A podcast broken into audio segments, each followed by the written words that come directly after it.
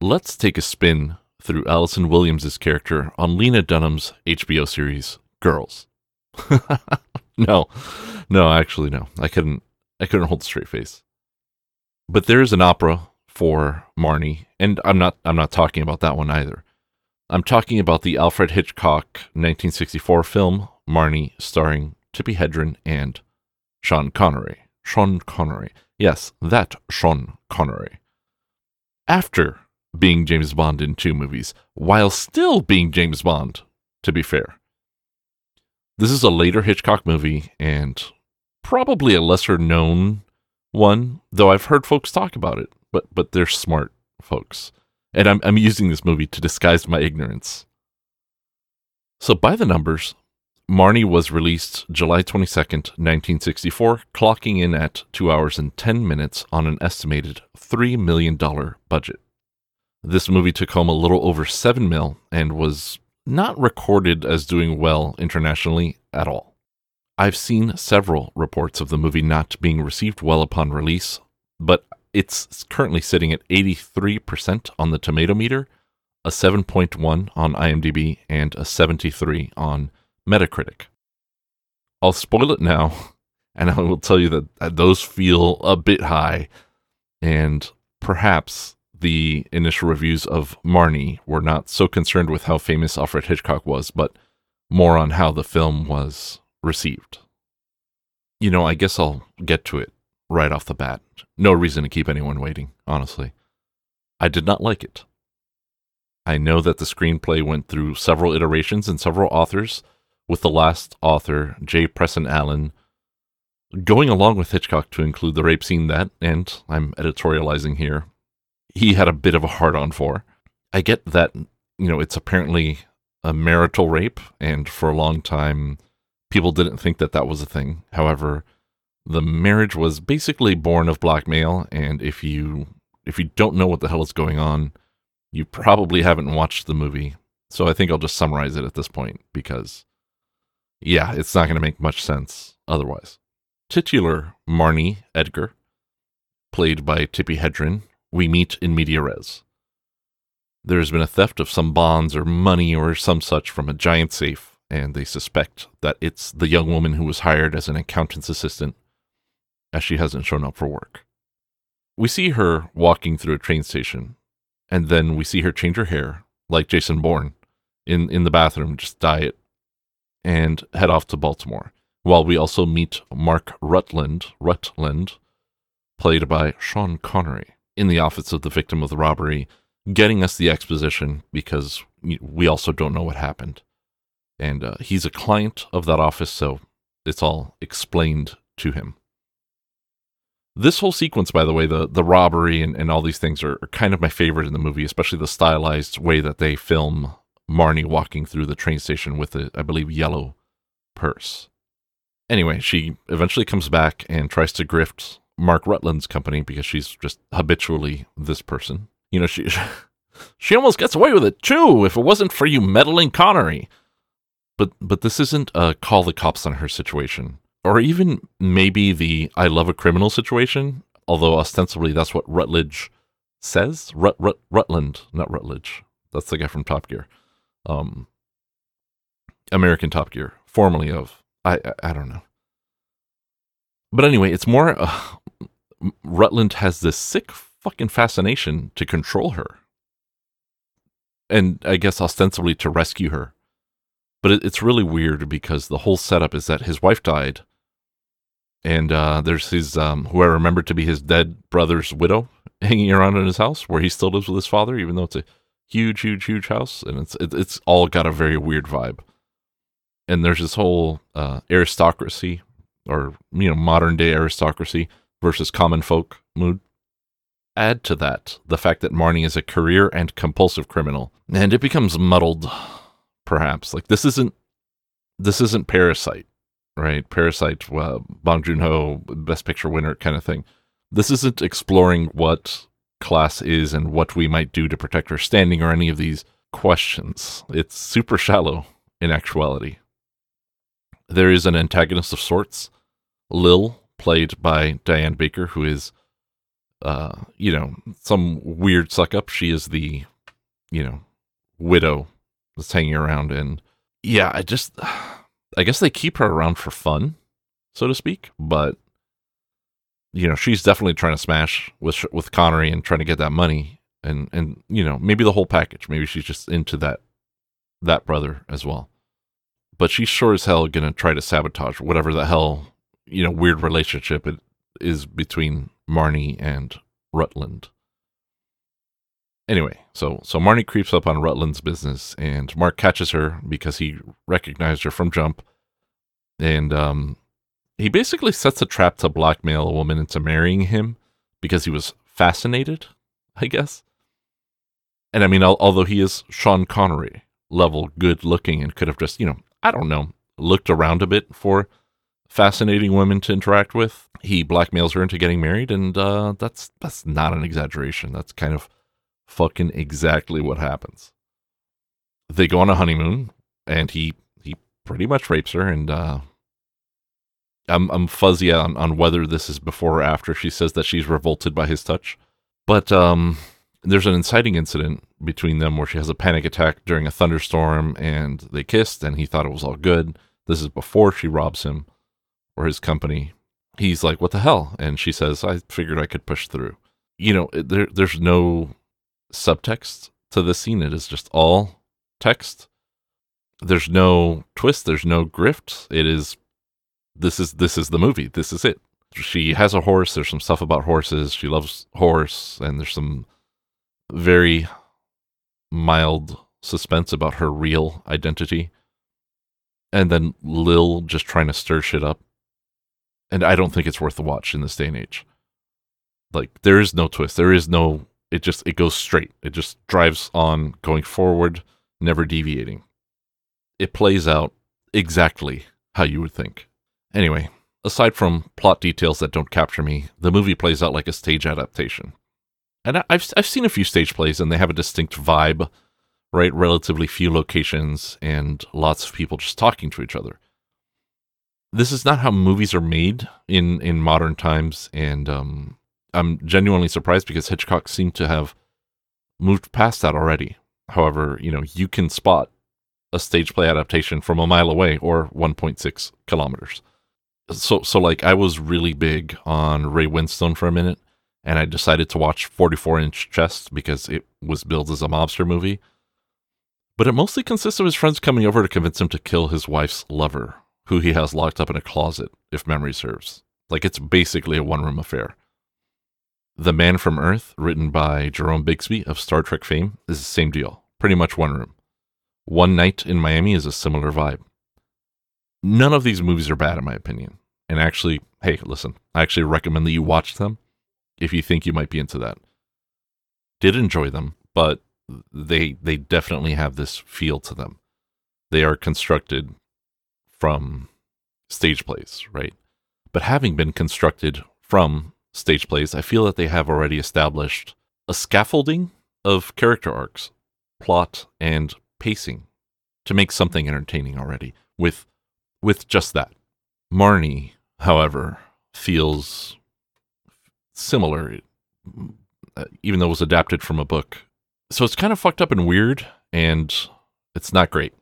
It is missing the stage play scaffolding, but it has the stage play feel for a good portion of it. I'm just about the middle, kind of the middle, the vague middle, beginning middle, other than, you know, a few scenes, a few sequences.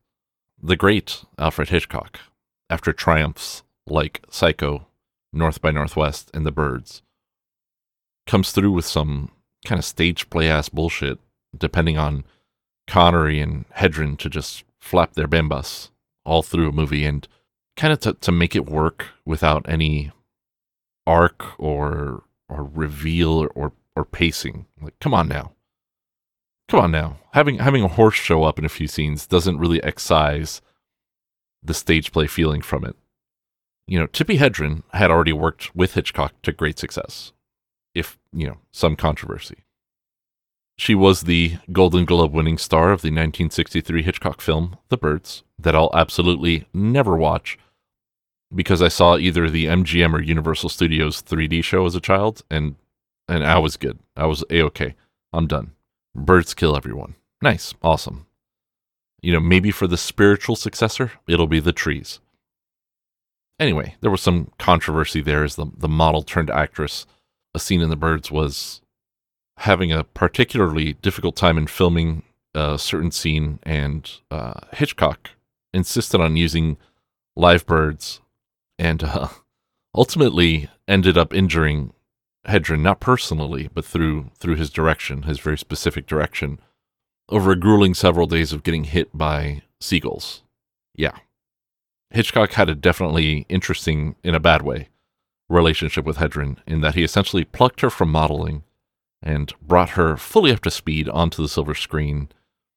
You know, and if that doesn't say power dynamic issues, then I don't know what might. Tippi, at any rate, was completely inexperienced in acting, and through the process of making the birds, you know, she really picked it up and she worked hard and was obviously lauded for her performance, although the, the question does need to be asked. How much of that was acting and how much of that was a genuine result of the difficulties or issues of production? Marnie brought forth a much more nuanced role for Hedren, and the results were much better than I would have expected for a second time actor, honestly. I had known the name of Tippi Hedren just through conversation, but it didn't occur to me at any point that she might be new to this shit, you know? Uh, sh- she worked really hard. I, I just, I don't like the screenplay. Sean Connery comes in here attempting to wash James Bond off of himself, but only makes me think he's more James Bond. He's one step ahead of everybody. He's very suave. He's he's, sleek, gorgeous in a gray suit, and hey, maybe a bit of a womanizer and a rapist. So check, check, and check. The only real difference between Rutland and Bond is that his parents aren't totally dead, and when he assaults a woman, he doesn't convert them to his cause. That being said, all the good things about Connery being Bond hold true as well. He's quite the charmer and quite the looker. Rutland's sick fascination with control is, however, not endearing. And kind of the fact that that's all there is to it it doesn't really satisfy. Diane Baker brings a thirsty widow to, you know, what would pass as life in the screenplay. She's definitely got a presence and a look to her, but with precious, precious little to do in the movie, but be annoying. Think of her part as being the the LaCroix of Bond femme fatales. She's, you know, otherwise a fairly prolific Golden Globe and Emmy nominated actress. The screenplay doesn't go too far for her character, um, but the vibe is similar for Louise Latham. And uh, Latham, in contrast with Diane Baker's studio contracts, uh, this was her first film credit. Her part was also relatively small as Marnie's mother, but she was in old makeup for the majority of it, and uh, she's actually almost the same age as Tippi Hedren. She was discovered, so to speak, by J. Preston Allen, the screenwriter, as they had worked together previously in Texas. J. Preston Allen, however, comes from a really unique place. She was a woman screenwriter at a time where there were few, and came from a less than typical background. She had a dysfunctional first marriage and began writing to be able to work her way out of the marriage and into a divorce to have some financial independence. She later married again with uh, Lewis M. Allen, and they had a very long marriage indeed up until Lewis Allen's death in 2003. Allen did begin as a novelist who transitioned into television, then the stage, and ultimately film, while also working and performing in radio and in other endeavors. You know, again, I do feel that the stage play aspect of the screenplay shows, especially in the beginning while we work up to Marnie robbing Rutland you know, also the the character's name is Rutland. I don't know if that's original to the novel, but that's like calling someone fuckland. A definition of rut as a verb is to quote uh, engage in promiscuous or indiscriminate sexual activity. You know, I don't know what that means because Rutland, uh, as played by Sean Connery, should ostensibly have several potential partners, but uh, is, in the grand scheme of things, sexless in the film. Uh, I'm not counting the rape scene by the way. Allen was quoted as saying in Steven DeRosa's 2001 book, Writing with Hitchcock, the collaboration of Alfred Hitchcock and John Michael Hayes. Quote, You just got bothered by the scene that was his reason for making the movie. You just wrote your ticket back to New York. To Evan Hunter, who was the screenwriter who previously worked on Marnie and who potentially got fired over objecting about the rape scene, which was original to the book. Mind you, this is after acquiescing and writing the rape scene and uh, you know providing a, an alternate sequence, an alternate scene. I feel like working with Hitchcock is interesting in many many ways, not all of them good. Allen did go on to have a full career with several films to her name. She did end up preferring the industry of script rewrites, however, and I can only wonder if it came from a place of no longer wanting to go along to get along as a woman screenwriter you know, I also wonder that about working with Hitchcock. But the only time the movie feels like a movie is during the hunt scene when Marnie breaks away from the pack. That's kind of representative of Marnie tasting freedom and then her past kind of coming due to collect. And this time it costs her the thing that she loved the most. You know, so what will it be next time? I could blame it all on Hitchcock, and I'd blame a lot of it on him. But perhaps it's just me 50 years later, sitting on a couch, streaming the movie over the air from a digital repository and not having the context of the time. But I've seen North by Northwest and it, you know, comparatively fucking slaps. So maybe some of column A and some of column B. Column A being, it's not good, and column B being, I have no context for this movie or this type of movie. One might say, cinematographically, right? the movie is unimpressive or boring, but I disagree. The screenplay makes it so, but the cinematography during the heist scenes and certain scenes of intrigue, it really works for me. Robert Burks was DP on this, and while the movie was mostly soap opera-ish in lighting because everybody was rich and healthy, there are there are subtle things. There's one point where Mark Rutland is on the phone with his private investigator and it's got this ever so subtle Dutch angle to it that I really did enjoy. It made it seem more than it was. Yes, yes, we were getting some juicy goss, but it was almost like I was waiting for somebody to get shot, you know? I liked it. He does it again in the scene with Mark and Marnie at the safe. We also get these high angle close ups of Marnie in the opening heist and they're shot with a shallow depth of field. It's a really interesting point of view for the camera. And if, if memory serves, there's a few of those for Rutland's character as well. I can only assume it's like the the thinking shot, as it's actually centered on their foreheads, but it's something that could be sty- considered style and flavor for an otherwise uh, pretty fucking bland movie. The inserts that follow up in the heist stuff are also really good you know, the heist stuff is actually all really good. But then it stops being a heist movie real quick. You know, I, I wouldn't be terribly surprised if I went and watched Steven Soderbergh's Ocean's Eleven and found some influence there. You know, if not influence, then perhaps confluence. But, you know, to me, I guess Ocean's Eleven is like the heist movie.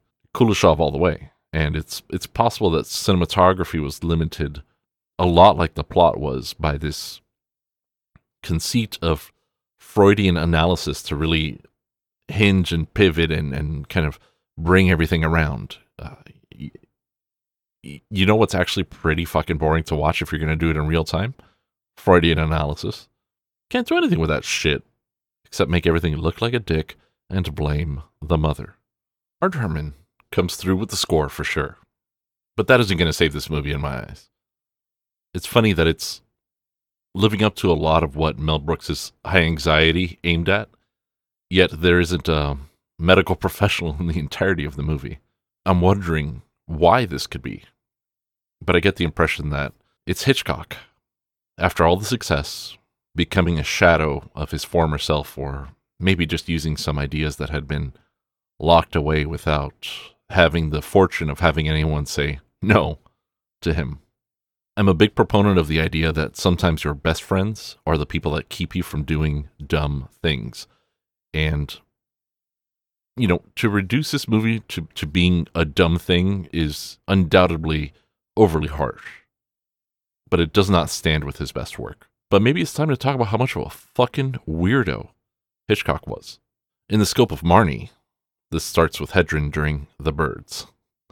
Funny, uh, backwards. Okay. Anyway, Hitchcock basically hires goons to tail Tippi Hedren and basically interfere with her life what to eat, what to wear, who to talk to. And I'm perhaps using some artistic license in calling them goons, but the bulk of this is in Donald Spoto's book, The Dark Side of Genius, as a first hand account from Tippi Hedren herself. Hitchcock is telling other actors not to touch, quote, that girl after he yells cut. She stated that he attempted to grab her and kiss her at one point.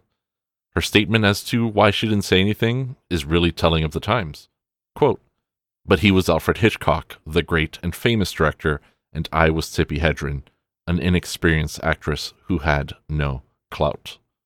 She was under contract and trying to work in the industry. It was it was just 10 years prior that there was basically government sponsored blackballing happening and even to this day it can still happen with problem or problematic actors less so with directors it seems it got weirder during the filming of marnie which was shortly after the birds and even diane baker pointed out how fucking weird it was that hedren couldn't hang out with the cast and would be brought to meet with hitchcock in private it eventually became an, an all out raunch fest, and Hedren and Hitchcock would only communicate through a third party. There's a movie about this called The Girl with Sienna Miller and Toby Jones. And, uh, you know, I don't know that it's a testament as to how intense this got or not, but I've also heard about Hitchcock getting real weird and possessive over Kim Novak during the filming of Vertigo. Guy had some real fucking issues you might think that I picked this particular movie because of these issues, but honestly, I did not. I came up on them as I was reading because I wanted to understand why this movie did not turn out good. I picked it because it's one that I'd heard the name of before, but had never seen. As I'm looking at my physical collection, I see that Sean Connery is in it. I have a an Alfred Hitchcock set, so to speak. I see Sean Connery's name, and I'm my interest is piqued. I can't imagine a world with Sean Connery in an Alfred Hitchcock movie, yet here we are. So I watched it, and I'd heard about the Kim Novak thing. If um, if memory serves, it was from listening to the episode of Unspooled, a movie podcast with Amy Nicholson and Paul Scheer. Uh, the the Vertigo episode specifically. And Amy Nicholson is a really great movie critic, and Paul Scheer is a very funny person who does have a flair for podcast production under the Stitcher banner, or Earwolf banner, I should say. I do not agree with them all the time. Sometimes I disagree in a big way, but I do appreciate them, acknowledge them, and aspire to be like them. Marnie, the movie, aspires to be a mystery and a thriller, and it's kind of mostly fucking neither. There's not enough action to make it a thriller, and, you know, and by action, I mean not, not even people dying, but theft or danger. It's it's very pedestrian, and it's not much of a mystery either. It it is exactly what you think, and the big reveal is some trauma, and there was. Uh, the only way that you would know about it is if because well it was super obvious but also you couldn't because that was just never explained and usually mysteries need that trick of having the mystery be solvable by the audience and this was not solvable you know except that it was completely telegraphed so it was super obvious but you just had to connect dots a to b to c without any real evidence but more forecasting using experience what would happen but in watching evan hunter the screenwriter for the birds and former ex screenwriter for marnie uh, talk about his drafts it seemed that he was very adamant that the rape scene should go, and Hitchcock just totally thought that the rape scene was just a okay.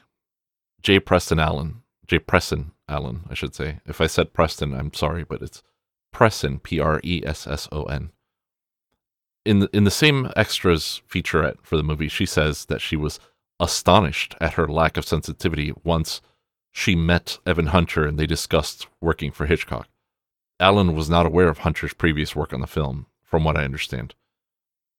And I believe, because I haven't listened back to it, but I believe that in the unspooled episode on Vertigo, they talk about how Hitchcock was treating Kim Novak much like how Jimmy Stewart's character was treating Kim Novak's character in the movie, in that he was making her someone else, his ideal girl. And I can't help but think that Hitchcock really lived vicariously through his movies in this fucking weird way. And uh, I, I, I, I want to sum this up already, and I didn't want this episode to be about this, but the movie was so bland. And then we get a rape scene, and then it turns out that the director was just fucking all about it. It's definitely a twist from the uh, fat, congested sounding man that I used to see on on Nick at Night after the funny shows were finished, you know. But this movie came out in 1964, and uh, at this time he'd been transferred over to MCA Universal. And if you if you look at his catalog, you can see that he was he was not as good during this period of time. Yeah, I don't know. I didn't I didn't see this one coming, and honestly, I'm I'm somewhat shocked by it. Not in the fact that there's a rape scene, because I've they exist in movies, but the fact that there is a rape scene in 1964 and it's laundered by a coerced marriage because censors were very aggressive uh, during this time. Like you, you don't understand like that. It didn't exist. It didn't happen. And it's laundered by a coerced marriage and a female screenwriter while seemingly also being the, the inner desires of the director and it's it's all captured on celluloid. Yeah, this was a weird one. And I, I said in the intro that I was I was using this movie to disguise my ignorance, but I, I think that I only revealed it, highlighted it, even.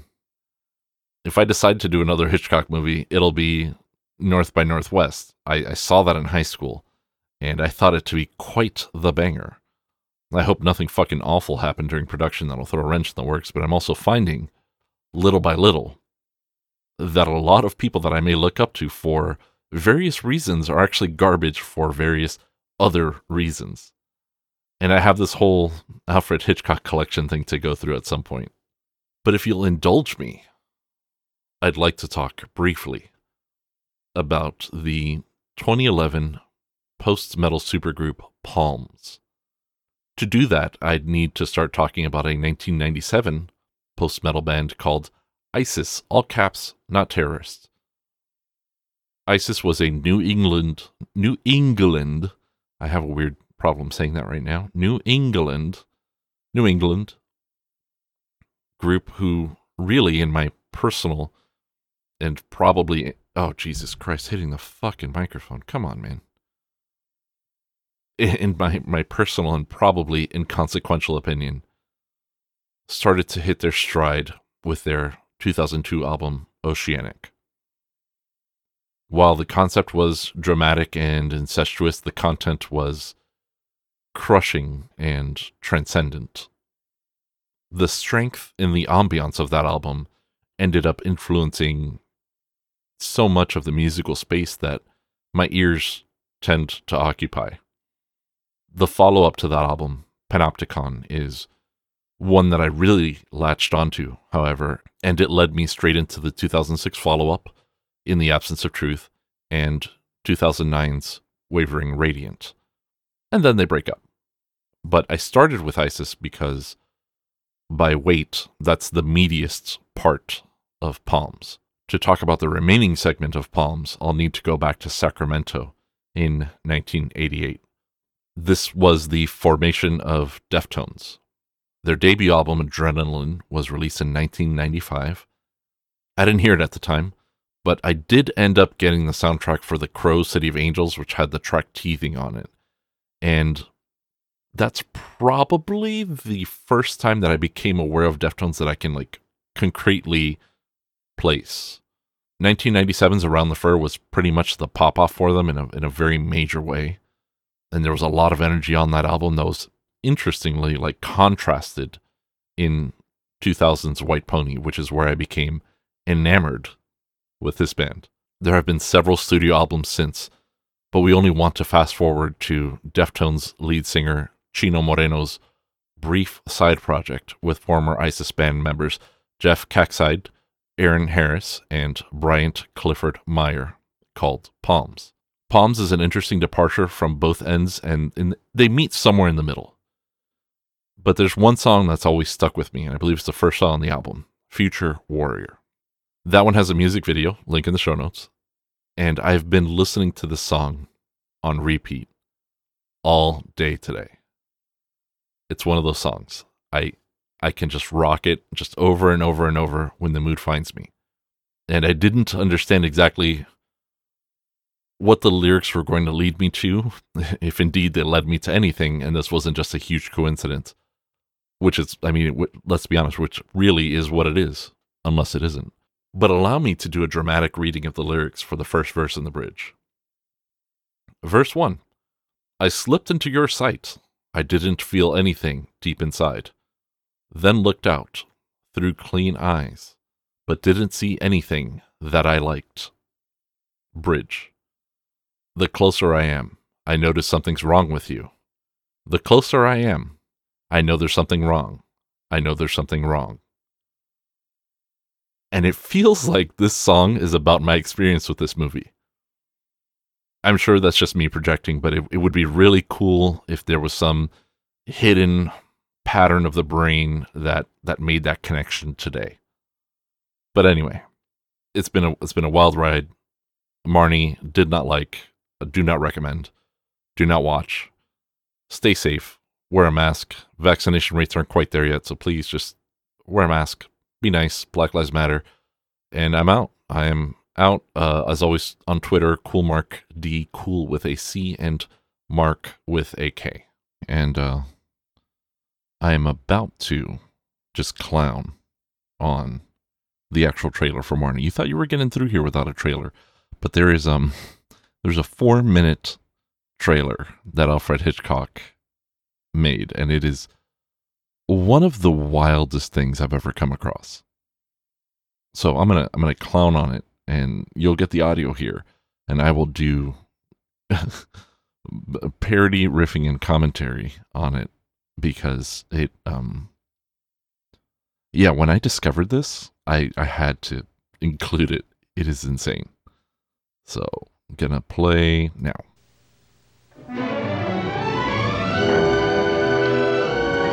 And he's on a, a crane, just like fucking cranes back in the day were wild. Like this dude was gonna camera up. I don't know about that. Well, he's next to the camera up, so I guess he'd ride the crane. Directors do that, right? How do you do?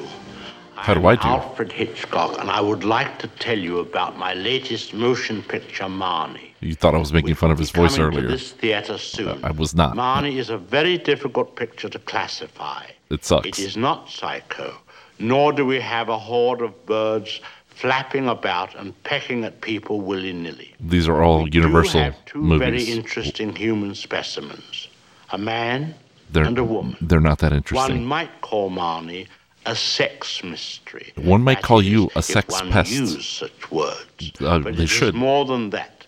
Perhaps the best way to tell you about the picture is to show you a few scenes. Mind you, this is four minutes long. We're This one minute in. Mark coming down the stairs of his family home outside Philadelphia.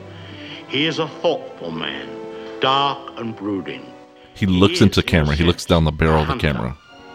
And this is what he is hunting Marnie. He's not a hunter. Seeing her in her Hardly. mother's modest house, one wonders how. She's also looking down the barrel of the camera. They filmed these specifically for this. It was certainly not Marnie's idea. Marnie was going about her own business like any normal girl. Clip from the movie. She's stealing things. Happy, happy. Suddenly, into this colorful life comes Mark. This is the whole thunderstorm thing he where he's know gonna to make of Marnie. kiss her. I guess. She does seem a rather excitable type. What would account for this strange behavior? Yeah, Has it's she it's just really strange. realized that she forgot her umbrella? It's it's really very strange. The colors. Stop the colors.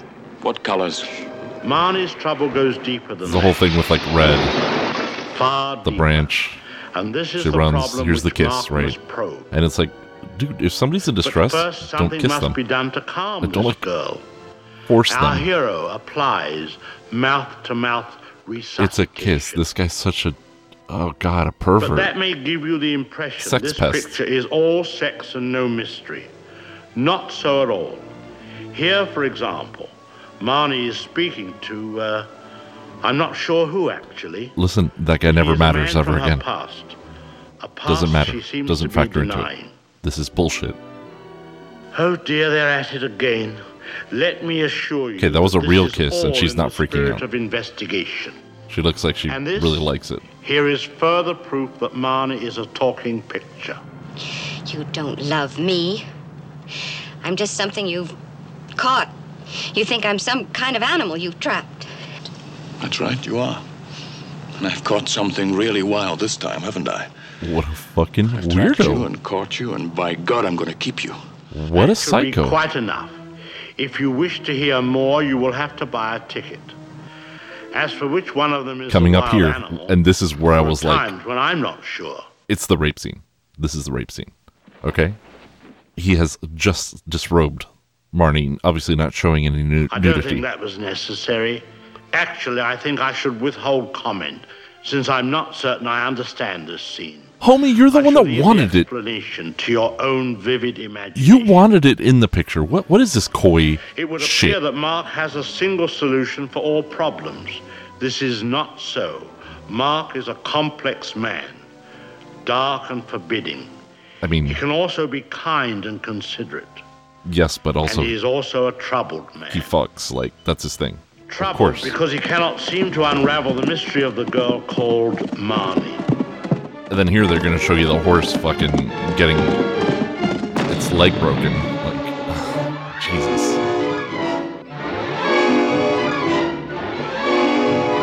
And they're like, is it a sex story, a mystery, a detective story, a romance, a story of a thief, a love story? It, it says yes and more, and it is like failing at all of these. Fails at all of them. Like, what the fuck? Alfred Hitchcock, dude? Who are you? Who are you? What is this? Who is this sex pest that they gave power in Hollywood to? And why would he create this four minute trailer that that shows you the whole movie just about? I mean, uh, they leave out Diane Baker completely. You know, that's for sure yeah, I don't know. I don't know. But that just, that one, I was like, oh, let me throw the trailer in there towards the beginning. Nope. It's a four minute fucking trailer. It tells you the whole movie. It's going at the end. And I'm going to talk over it because, yeah, it is. Homie, that's unusual. Okay. That's really unusual. And I have the microphone on a figure eight. So if it sounds bad, well, fuck, roll with it roll with it, but it sounded a little too dark, a little too bassy and cardioid. So, anyway, that's been Mar- Marnie. I've been Mark, Mark E. Fresh. Uh, yeah, that's it. I don't have anything else. You know, somebody once called me a Mark ass trick or a trick ass Mark. I don't remember which, but it was very funny. Uh, yeah, no, that's it. Cool, Mark D, cool with a C and Mark with a K on Twitter. Best way to reach me if you have any questions, concerns, comments. Again, I will see you on the next one. At the next one, I will speak to you on the next one. You will hear me uh, when the next episode is released. I'll, I'll I'll workshop that a little bit.